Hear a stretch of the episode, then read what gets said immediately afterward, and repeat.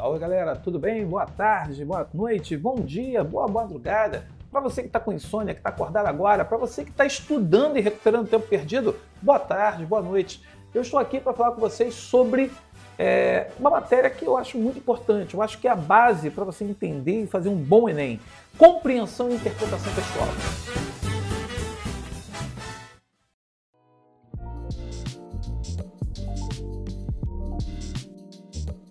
Entender compreensão e interpretação textual, cara, é fundamental. Por que isso? Porque o aluno ele vai fazer uma prova que tenha texto, ou uma prova que tenha contas, uma prova que tenha aí, no caso, que buscar informações históricas. Não interessa qual o texto, interessa a prova. A prova do Enem mede a competência do aluno em saber compreender e interpretar os textos da prova. Ora, se essa é a principal habilidade dos textos é, que são exigidos no Enem, então essa é a matéria mais importante do Enem. Então, quando você começa a ler os textos, é muito importante da prova de linguagem que você entenda o seguinte: eu compreendi o que eu li. Por exemplo, na redação, a maior parte da, da, da galera que tangencia o texto ou foge completamente do texto é porque as pessoas não leem aquilo que está escrito e não compreendem. Então, por exemplo, quando teve o tema da, da redação que era a persistência da violência contra a mulher, muita gente falou sobre a violência contra a mulher, mas o cara não falou da persistência. Esqueceu a palavra persistência. E o que é persistir? É insistir.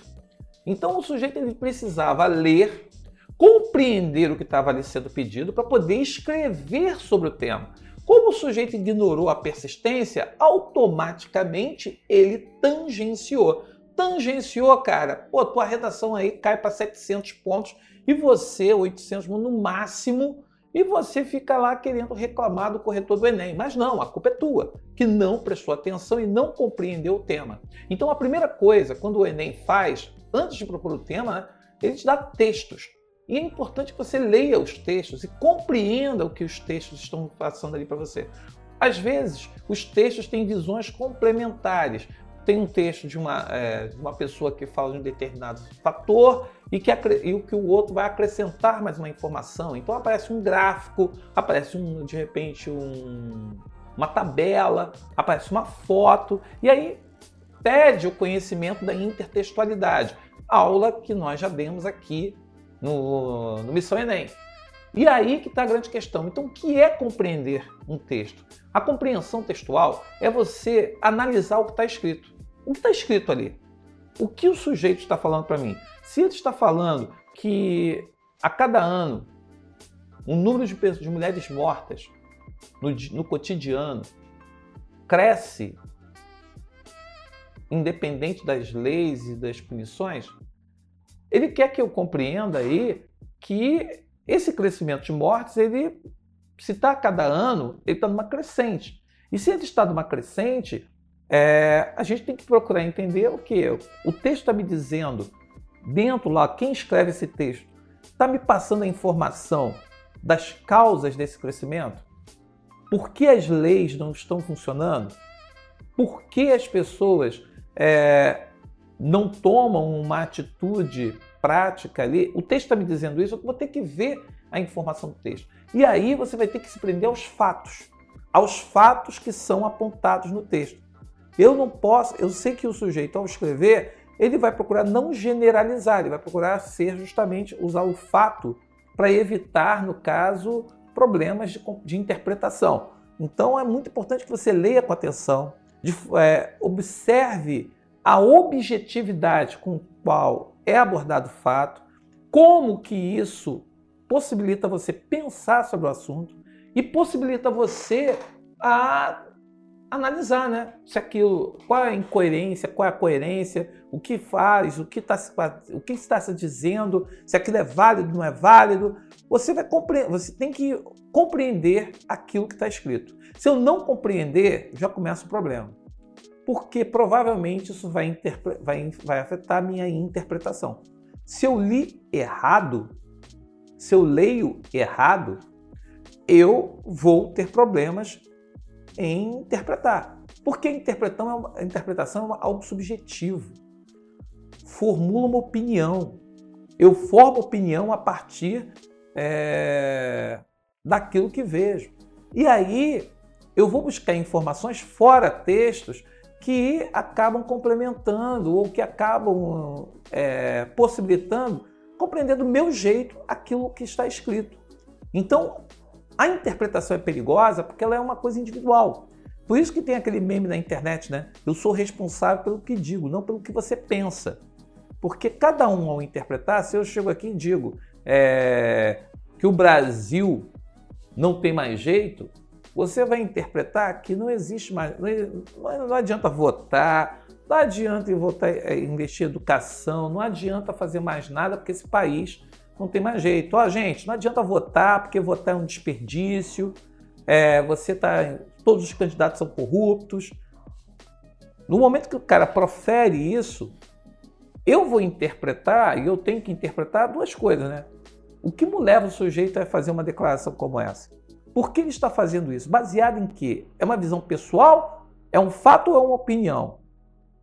Se é um fato, eu tenho que buscar o que sustenta esse fato. Se é uma opinião, quais são os referenciais que essa pessoa tem para produzir a opinião? Então, assim, quando eu estou fazendo as questões, como é que eu sei diferenciar e como eu vou diferenciar o comando? Afinal, quando eu estou dando o projeto é, Enem, o que mais leva o candidato ao erro, o candidato erra a questão porque ele, ao ler a questão, ele não presta atenção que o sujeito está querendo saber, segundo o autor, conforme a opinião do autor, é, de acordo com o que é dito no texto. Sempre que eu uso esses comandos, conforme, segundo, o autor afirma, o texto aborda. Veja bem, eu quero que você se atenha ao que está escrito. Não saia, se sair, errou. Eu vejo muito o Enem que a pessoa não lê o, o enunciado completo e não marca o que o enunciado quer. Aí, moral da história, ele, não, ele normalmente não, leu, não entendeu o enunciado, porque a ordem do aluno fazer a questão na prova qual é? Lê o texto, lê o enunciado e vai para a questão. Ele não entendeu direito o texto, não entende o enunciado e vai direto para as questões. Ou seja, está tudo errado. E vai errar a questão. Então a questão toda qual é? Leia o enunciado e marque o que o enunciado quer. Leia o texto e veja a parte do texto que corresponde àquilo que o enunciado está pedindo. E a partir daí, busca a opção que atende àquilo que se pede no enunciado. Se não cumprir essas etapas, cara, tu errou. Por que isso? Porque você precisa compreender o que está escrito para poder responder. Agora, se ele perguntar, ao ler o texto, conclui-se, infere-se, deduz-se. Ora, eu estou usando verbos que estão querendo saber a interpretação do leitor, a interpretação do aluno. Então eu tenho que ver, observar quais informações estão sendo exploradas pelo enunciador do texto para motivar e para deixar ali subentendido qual é o ponto de vista ou qual a intenção dele de produzir ou de afirmar ou de fazer uma propaganda. Isso daí pode ser qualquer texto, o gráfico, a tabela. Então, assim, é muito importante que a gente diferencie compreensão de interpretação. E ao diferenciar compreensão de interpretação, que você seja capaz de observar que toda compreensão textual ela é muito factual. É o que está escrito, é o que está explícito, está na camada superior do texto. E o que é interpretação? É aquilo que está na camada de baixo, aquilo que você vai deduzir, vai ter que interpretar. Então, se você me fala que a juventude vai mudar o rumo desse país, eu vou compreender a importância do jovem em estar presente na votação, votando, participando politicamente.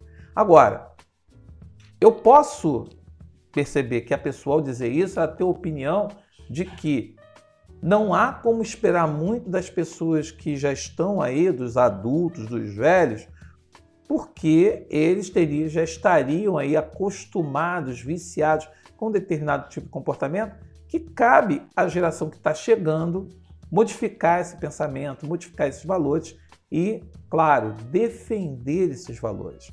Por isso, aqui no caso, é uma aula hoje que eu gostaria que você pegasse a prova do Enem e trabalhasse com ela. Outra dica que eu dou: é, veja a aula do Missão Enem que se encontra no canal do Monteiro do YouTube e veja os exemplos, as questões que eu resolvi para você esclarecer melhor esse assunto. Beleza? Até o próximo encontro e com mais uma aula aqui do Missão Enem. Até lá!